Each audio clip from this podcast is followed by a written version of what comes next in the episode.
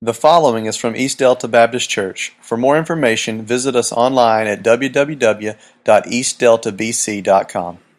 I enjoyed our music today, and it's appropriate this morning when I start my uh, topic or tell you what I'm going to talk about this morning. Some of you guys are going to think, man, I wish I'd have stayed home today. Uh, some of you ladies will probably say, this is just what you need. Uh, but I'm going to talk about love because of Valentine's Day. Now, I realize that was Wednesday, but our party's tonight, so uh, it's going to all fit together. I'm, uh, I, I don't normally just preach themes because it's a certain time of year. I uh, just if the holidays here, I don't feel compelled to preach that. But uh, today, uh, given that it's right here close to Valentine's, we had a, a good study Wednesday night. I thought about uh, what Valentine's is and what it means. What I'm going to do right now is uh, everybody needs a pen or a pencil, uh, most everybody. And I'm going to have our ushers come. Now, I realize that there's some folks here that uh, are probably uh, single, some by choice, some by circumstance. So you can or, or can't take this. It's, it's strictly up to you.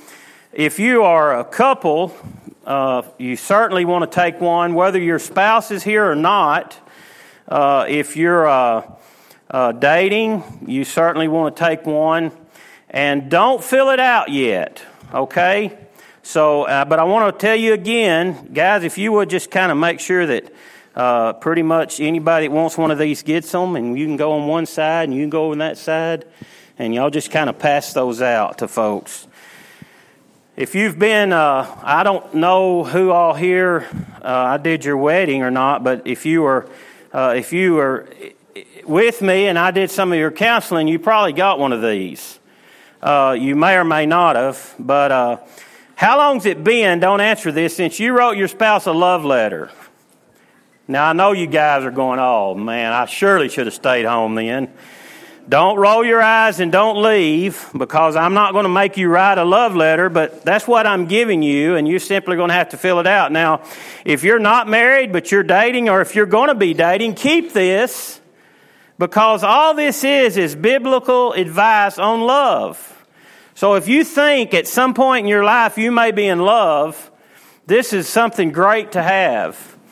And what you're getting is it simply, as I said, some, something that I use a lot of times when I uh, counsel with, with folks that are getting married. And here's the thing about it if you're married here today, uh, at some time in your life, hopefully it's still there. There was this fire burning, and uh, you would have you would have never thought anything about writing a little love note to your uh, to your spouse, and uh, whatever, or if you're dating, you wouldn't think nothing about it. And I see that in folks that come and we sit down at the uh, at the desk, and I see that in their eyes and their smile and them interacting with one another. And and sometimes after we've been married a long time, uh, or maybe sometimes after we've been married a short time, we kind of miss.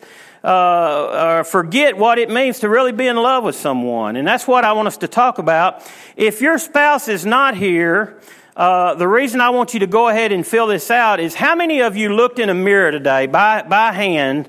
You've looked in a mirror today at some point. Has, has anyone not looked in a mirror today? Other than if you were just a, I mean, a child may not have, but anybody not look at themselves today? I realize my hair is slanting up. But I, I got a flat top, you know, and it, I'm at that stage where it won't lay down and it won't stand up. So uh, you can say, well, Jake must not have. But I wetted it, I licked it, and it's still sticking straight up. So uh, I realize that. This morning, as you look at this piece of paper that you have, I don't want you to look at your spouse in this piece of paper. I want you to look in the mirror. Because, you get them handed out? But did everybody get one? All right, thank you. I appreciate it. You can keep them and draw on them if you want to. The reason I want you to do this is because I don't want you to look at this and say, well, my spouse isn't patient with me. Because I want you to look in the mirror. So, what you're doing this morning, even if your spouse isn't here, this is a biblical advice on how we're to love our spouses. Whether they love you this way in return, that doesn't affect you. It shouldn't. So the reason I don't want you to fill it out yet is because as we, we're going to cover each one of these, believe it or not, in 30 minutes, we're going to cover each one of these descriptions of love. Now, the part that you can fill out is the top line. This is your love letter that you're going to give Valentine's Day. Guys, if you're smart, you will fill this out. Don't just not do it. Because then there will be silence around your house for a few days and you'll be going, What's wrong? Nothing's wrong. I mean, that's what you'll get. So this is, I put Jake's pledge of love to Marilyn. I mean, Denise. no, uh, no, be sure and put your wife's name or your girlfriend's name there or whoever, your uh, spouse, whatever. Go ahead and put, this is whatever your name is, pledge of love to whoever your spouse or whoever you're dating. And uh, if you're uh, if you're single today and you don't see marriage in your future, this is still good advice because we're to love one another with this same kind of love. So it's still relevant to all of us. And of course, we're going to be in 1 Corinthians chapter 13. And uh, again, I'm going to remind you several times to, to look in the mirror as you, as you fill this out. If there's something you just can't put your name in, then leave it blank and just put in there, i am going to work on this. Because there's some areas there that, that you may have to say, well, I, I, just need to work on these. And the reason I don't want you to go ahead and, and fill it out, like the first line there, uh, I put my love for Denise is patient. No comments from anybody in the crowd. You can put your name there or my love for you, however you would like to do that. But I put my and Denise in all of those. I filled every one of them out. I'm just, I'm there. You know, I've reached that pinnacle. Uh, well, uh, so anyway, we're going to talk about this this morning. What I want us to start out doing is uh, probably uh, the, the finest description of love that exists is found here in 1 Corinthians chapter 13. We, we often refer to it as the love book or the love chapter of the Bible. And, and uh, what this is in 1 Corinthians 13, uh, it's, it's uh, something that, that's describing not romantic love. It's not a romantic love it's talking about. The New Testament's written in this Greek language. It has four different words that describe love. And those four different words, we're not going to spend much time there. They're agape, phileo, eros, and storge. And, and the ways these breaks down is that phileo love, it, it, it emphasizes affection and emotions. That's kind of that type of love. It only occurs 54 times in the Bible that, that affectionate type love, that fondness that people have between one another. You'll be most familiar with that kind of love when Jesus talked to Peter, said, Peter, do you love me? And he used three of those different terms. He used that, that phileo and that agape love and, and that emotional type love. The, the, the second, the second word that, that is described there, the first was phileo. The second is, uh, uh, storge. I don't remember what, what order I use those in, which that's primarily a love between uh, parents and children. That type of love is described there. Uh, that that eros, that kind of love is is a love between a husband and a wife. Uh, that's a relationship between a husband and wife. Uh, it includes uh, embracing and and uh, longing to be with one another and caring for one another. That's kind of how that love is described. And of course, the the type of love we're probably most familiar with, or you hear the most, is agape love, and and that's the kind of love that's described here in Corinthians. That's the kind of love that that uh, it, that God has for us. It's an unconditional type love, and that's the love that's described here. That word is used 259 times in the New Testament. So when we look at this, and Paul, through the direction of the Holy Spirit, is, is describing what love is, that's what we're, we're looking at. We're looking at an unconditional type love. So this morning, as we relate this to Valentine's and we relate this to our spouses, we, we can understand that, that the love that, that God desires us to have for one another is the type of love He has for us. While all of these descriptions of love fit in our family life, this one love, this agape love, is, is really what we're talking about today. So I'm going to jump right in this. And the first thing uh, that what we find here, and I, I, I, imagine most of you have read this passage of Scripture or heard it read. It's really easy for us to go to verse 4 there and just say, Love is patient, love is kind, love does not envy, it does not boast, it is not proud, it is not rude. And we really don't break down to what it's saying. So, what I want us to first do is, is look at what love is. That's, that's described what love is. The first two things that we see here, the descriptions, are action words, and he's describing what love really is. So he's not talking about some kind of warm affection or some kind of feeling. He, he just lays it out and says, here's what love is. Love is patient. Now, this morning, if you have your uh, piece of paper, and I hope you do, I want you to look in the mirror and ask yourself, is my love for your spouse, whoever that is, is it a patient love? And, and what I want you to do is write your names in there if it is. If you say my love for, uh, like myself, my love for Denise is patient, go ahead and, and fill that out and, uh, maybe you, your spouse would say, well, I don't think it's there. Remember, you're looking in the mirror right now.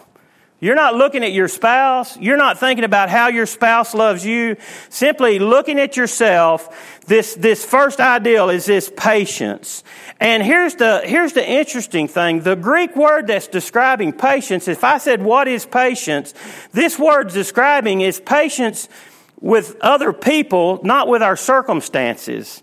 Now let me explain that. We went on a trip and, uh, Friday, Thursday, I left, uh, I left Sulphur Springs and I was headed towards Dallas, and I don't know if y'all knew there was a wreck on I 30. I slipped out of work 30 minutes early. My boss was there. I actually told him, I said, Look, I'm going to South Texas. I need to leave a little early.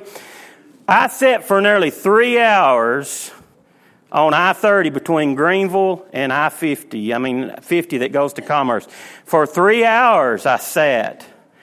Well, I was patient because I kept looking at that ditch thinking, I may can make that ditch. Now, I was pulling a 32 foot flatbed trailer, so I didn't want to be that guy that got halfway through and got stuck, you know, and everybody looks at him and goes, ha ha, look at that guy. So that's patient in circumstances. That's not what what Paul is talking about here. He's not talking, you may say, well, I'm very patient. You know, I can go to Walmart and get behind the person that has 400 coupons, and I'm patient with that, you know. This, this patient that he's describing is patience between people. And I want you to look at yourself and, and I want you to really examine yourself and say, you know, I, I love my spouse and, and I want to have a patient kind of love.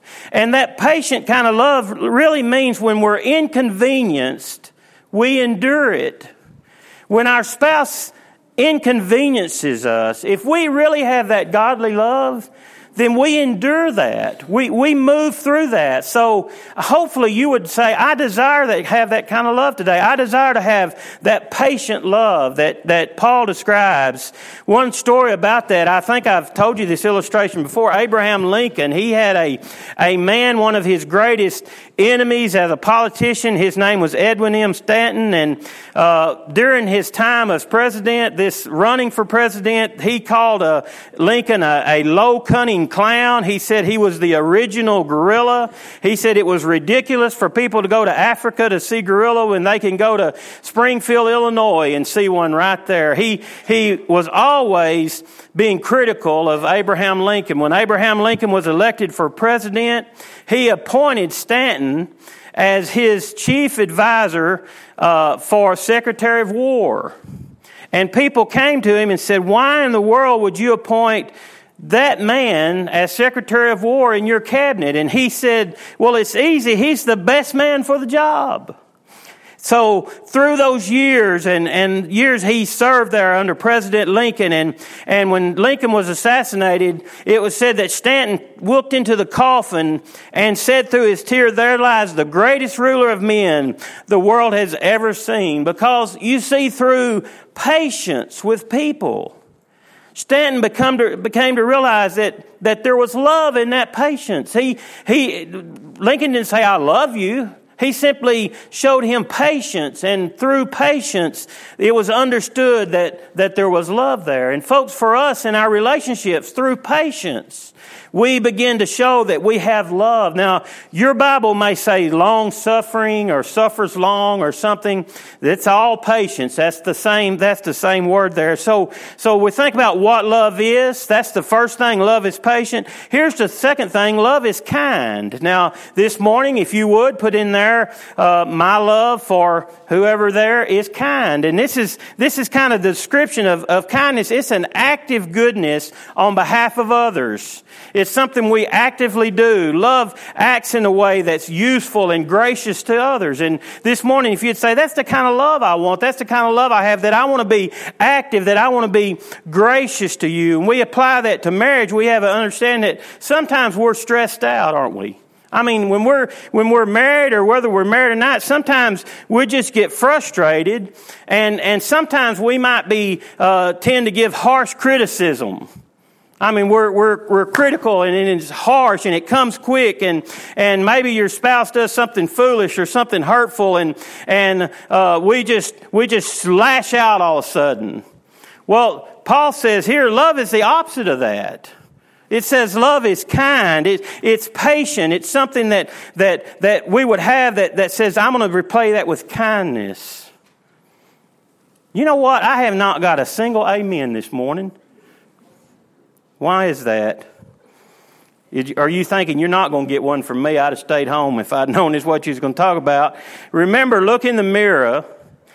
And as you look in the mirror, look in the age of time and remember when you walked an aisle with that person you love and remember when you were dating and, and remember when you were writing those love letters and remember when you were staring off into space and, and think about that kind of love you had. And if, if that's love's not in your home right now, where's it gone? It's, it's because we've moved to a point that we've lost that, that patience and we've lost that kindness that we once had. That's why we're talking about this this morning. Here's the second thing. First, that's what love is. Then there's a pretty good list of what love is not. We find this uh, verses chapter 13. This is that was verse 4 we just talked about the first part.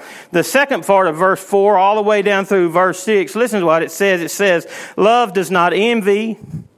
Love does not parade itself and it's not puffed up. Love does not behave rudely, nor does it seek its own and it's not provoked." It thinks no evil and does not rejoice in iniquity, but rejoices in the truth. So here's the list we have here, and here's the first thing. Love is not envious. Our love does not envy. Envy is when something, uh, someone wishes they had something another person has. You know, I wish uh, it could be possessions, it could be a talent, it could be a job, it could be a house, family, appearance, even a spiritual experience. It could be any of those things. And, and we tend to think as, of envy as something small. It's just something that's kind of inconsequential. But if you think about this, envy is what murdered Abel. And, and over in Genesis chapter three, 4, verses 3 through 8, we see that's really what led to, to Abel's murder was, was, was somebody being envious. If you go over to Genesis 37, verse 11, envy is what enslaved Joseph for all of those years, that, that, that envy, those, those, things that we look at someone, and you may say this morning, how does this, how does this reveal itself in marriage? What does this have to do with marriage? Why would I wish I had something my spouse had, or how could I even do that? And, and envy, at worst, it reveals itself when we start diminishing the accomplishments of someone else. Did you hear that? When we start downplaying someone else's accomplishments, that's how envy reveals itself, especially in relationship. It's, it's when, when the person struggles and, and, and we actually say, well, it's, that's just your fault or, or that's just the way it is. And, and, or maybe you rejoice when that person struggles and say, well, you, you had that coming. That all falls under that, that ideal of envy. And, and we think about that like, like most of folks, they're guilty when, when envy is when we find ourselves unable to celebrate with those who have something that good happened.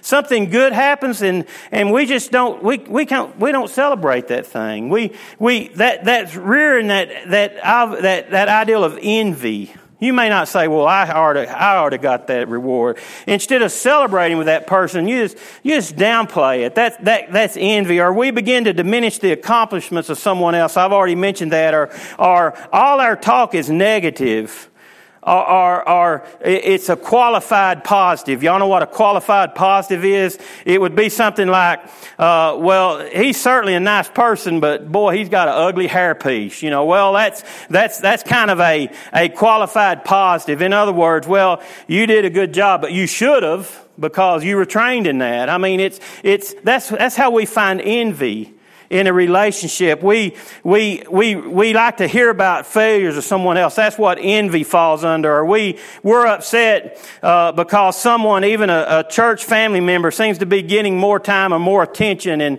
and when we realize somebody's getting more attention than us, uh, we become envy of that, envious of that person. So that's how it rears itself in marriage. Sometimes we, we try to make ourselves in marriage better than we really are to, to make our spouse think something about us even more and, and we criticize them in order to lift ourselves up. And, and that's how envy takes place in a marriage. So I want to suggest an, an, an alternative uh, that's much more worthwhile and much more enjoyable. Be proud of one another. Be proud of one another's accomplishments.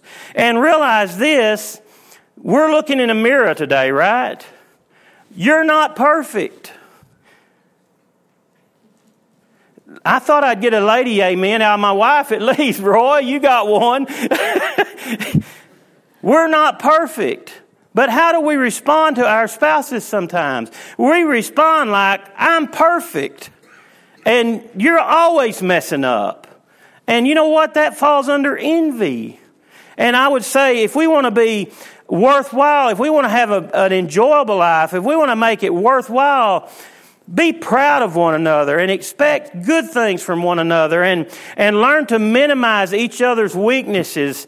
We know, ladies, us guys, most of us here, we know where our weak spots are. We don't need you to point them out. And, and, and, and ladies, I'm sure you feel the same way. Husbands, we don't need to be pointing out those weak spots. We need to, we need to lift one another up. We need to magnify each other's strength and don't, don't, don't focus on those negative things. All of those fall under envy. Now don't worry, all of my points are not that long. Here's the next thing. Love is not proud. Love does not parade itself. It's not puffed up. You know what real love does? Hopefully you're following through here on your sheet. Uh, we're down to uh, to the one that love is not proud, and they, it may it may not say the same thing, but it doesn't sing its own praises. That's where we're at right now. Uh, love is not proud. Real love doesn't brag about sacrifices. My daughter thinks this is funny. I, I love the movie 17 Again. Does anybody know that movie 17 Again? It's got Zach Saffron. Huh? Efron, close. He's some kind of, huh? Saffron's a spice. Well, y'all think he's spicy. He's, he's some good looking guy that's, uh, that I guess girls think's good looking anyway, but I don't think he's good looking. That's not why I watch it. His girlfriend's good looking. No, I'm just kidding. I don't watch it for that either. What, what the whole story is about is this. It's about a guy that gets married. He, he, he lives about half his life miserable. And he constantly tells his wife, because of you, I, I, didn't get to go play basketball in college. And, and because of, of our relationship, I missed out on this part of my life. And, and through the movie, he gets to go back to high school and you'd have to watch it. It's, it's a really good movie, but, but that, that ideal of, of love is proud. Love is not proud. It, it doesn't brag about sacrifices of, I've give up a lot. I do a lot for you. I give up a lot for you. Everything I do is for you. I do this for you and I do that for you. You know what you're doing there? You're puffing yourself up. You're, you're living a life of pride, of saying, hey, I'm proud and look at me. And Paul says that's not real love. And if we want to tear down love, if we want to destroy marriage, then we, we puff ourselves up. Here's the next thing. Love is not rude. And, and it doesn't behave rudely. Uh, that's pretty easy, isn't it? I mean, just think about what, what it is to be rude. Paul's advice here is, is avoid arrogance and rudeness. You want a relationship, a husband and wife? Love always to treat one another with respect and with compassion. When we fail to do that, it, it's because we're rude. You know what, what happens in relationships, and I think y'all agree with this. We, we end up acting rude because of our mood, don't we? I mean, we get in a bad mood, we bring it home, we get in a bad mood. We may be in a bad mood. That movie I was talking about, that guy was in a bad mood for 20 years. You know, we, we just get in a bad mood and, and not friendly one day. And then the next day we're a little more distant. And, and Paul knows that sometimes we, we, we treat those we love with less courtesy than we, than we do a stranger. I mean, we'll, we'll be so nice to someone that, that's basically a stranger and then we'll treat each other rudely. And, and we need to understand that's, that's not what love is. Sometimes we, we put on this fake out, facade out in front of people and, and when we get behind closed doors, we're rude. When we get behind closed doors, we say things to our spouse that we would crawl under the pew if anybody in the church knew we acted that way. That's what Paul is saying. That's, that's a, that's, that's behaving rudely and for us to have that relationship that God wants us to have, He says love is not rude. Here's the next thing love is not selfish. In other words, it does not seek its own. It don't, it don't seek its own way. It, it doesn't consider itself first. Now that's pretty tough, isn't it? All of these are pretty tough, aren't they? But you know what? Through the Holy Spirit of God, we have them. And I want you to go back and think about again. When you were dating, when you were setting up this relationship, I bet you fit nearly all of these things. I bet you, I bet you weren't just rude. I mean, if you were rude, what would happen? You'd have to go find somebody else, you know. So, so we, we already were doing those things at one time and, and, it's not self-seeking. It's not me and mine and it's all about me and what I want and I'm always right. I am right most of the time, ain't I? But, amen. There you go, brother. I appreciate that. You know, but, but love doesn't insist on having its own way. And, and if we really, if we really desire that godly love, that me and my and I needs to be placed with, with us and ours because you're in a relationship and, and there's two of you in that relationship and, and it's, it's y'all if that's a good word, relationship. It's, it's the two of you together. So it's, it's not selfish. It's not self-seeking. Love is not easily irritated. That's a tough one, isn't it? Your, your scripture may say love is not provoked. And it's worth considering that, that this sin, that's what kept Moses out of the promised land. You know, he got aggravated and he, uh, he, he, that, that he was easily irritated. And when we think about this, the Greek word not provoked, it, it, means, it means easily angered. It means to arouse anger. And, and we need to understand anger is not always bad. I'm not saying we can live our life and, and not be angry with one another and not have times that we're angry with one another, but, but the, the, the passage of scripture says this, when you're angry, do not sin. I mean, in, even in your anger, anger is not always bad. It, our text says that, that we have a, a love each other and we, there's going to be times that we have to work things out. The Bible says don't go to bed while you're still mad at one another. Work them out before you go to bed. Then you can make up. You know, you can go on to that process and, and, and don't be, don't be sinning in your anger. So there's going to be times of irritation. There's going to be times of, of discussions, but, but settle that out and don't let it fester up. And, and anger is, is sinful when it causes us to feel ill will toward another person. That's when anger becomes sinful or, or anger becomes sinful when it's, when it's without cause. I mean, just for no reason. You ever been just mad just really for no reason? And, and you just, you're just angry and, and there's no real, re- that's, that's when anger is bad. Or maybe it's, it's sinful when it's, when it's this, disproportionate, you know. You just, you just blow up over something. You ever do that? The littlest thing. I mean, it's just a, it's just a little thing and all of a sudden you, you just fly off the handle about it. That's, that's when love, that's when anger is a bad thing. And, and I think we need to learn to be able to control that. I think some of that comes with age. Maybe you learn a little bit more about, but there's things that just, that we don't need to blow up about, that we don't need to explode about. The second kind of part of that is, is instead of reacting and, and blowing up, we, sometimes we just turn it inside. Does anybody do that? And the problem with that is when we turn it inside, it just starts to stew. And it starts to stew. And, and you just hold it in, and you just hold it in, and you just hold it in. Maybe for 20 years. You're just holding in. And, and that's the problem with that. That, that. That's the problem with, with, with when we're angry. We need, to, we need to get things out and we need to discuss them. Can we do it without screaming and hollering and throwing and cussing? Well, yeah, of course you can. I always say if you, if you cuss, it's because you got a weak mind and a small vocabulary. If you can't figure out how to say something without stringing a bunch of cuss words, well, figure something out. Get word, get uh, get to Word Reader's Digest and go in there to Word and start learning some new words, and you can work through those things. So that's when anger becomes sinful when it does those things. All right, are you still with me? All right, I got four minutes to get through quite a few things here.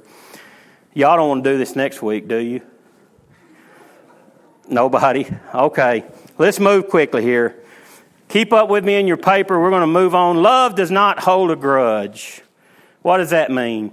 Well, let's go right back. When we stew, when we hold it in, what happens? It turns into bitterness. It turns into holding a grudge. It comes to storing up things within us. And, and I told y'all one time the, the, the, the, the couple went to, uh, to, to a marriage counsel and the husband said every time we get an argument, an argument, an argument. Y'all may not know why I'm saying that, but that's when two people are fussing with each other. I call it an argument.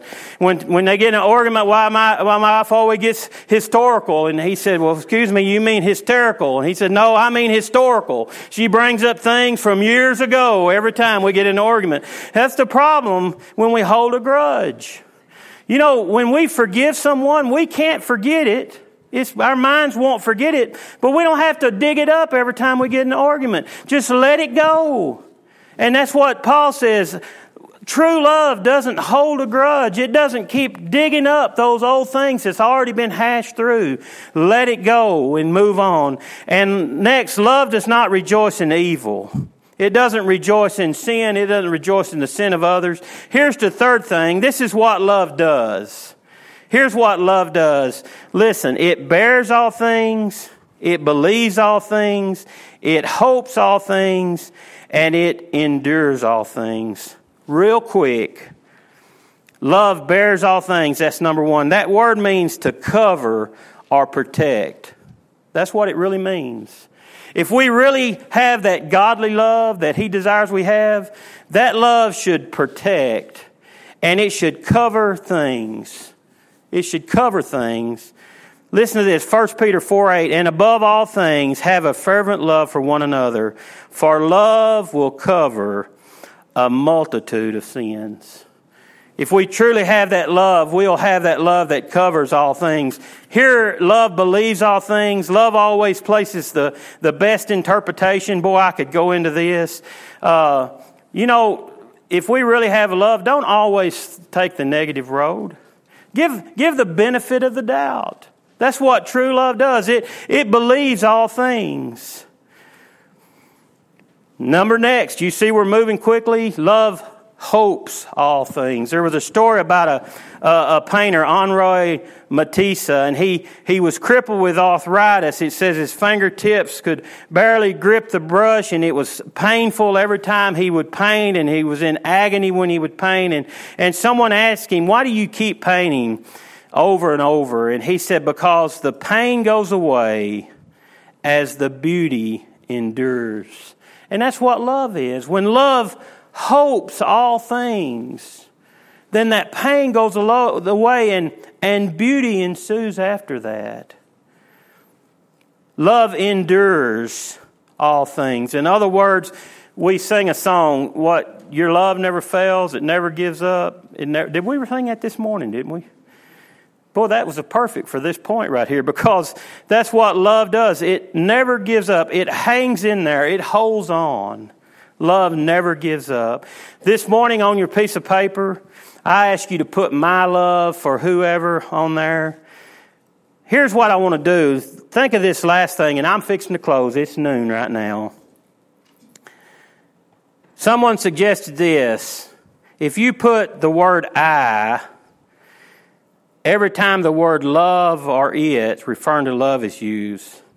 In other words, when you think of love, if you said, I am patient, I'm kind, I do not envy and I do not boast, I'm not proud, I'm not self seeking, and I'm not easily angered. I keep no record of wrongs. I do not delight in evil, but I rejoice with the truth. I'll always protect, I'll always trust, I'll always hope, and always persevere in my relationship with others. You know, I said a while ago, let's look at a mirror.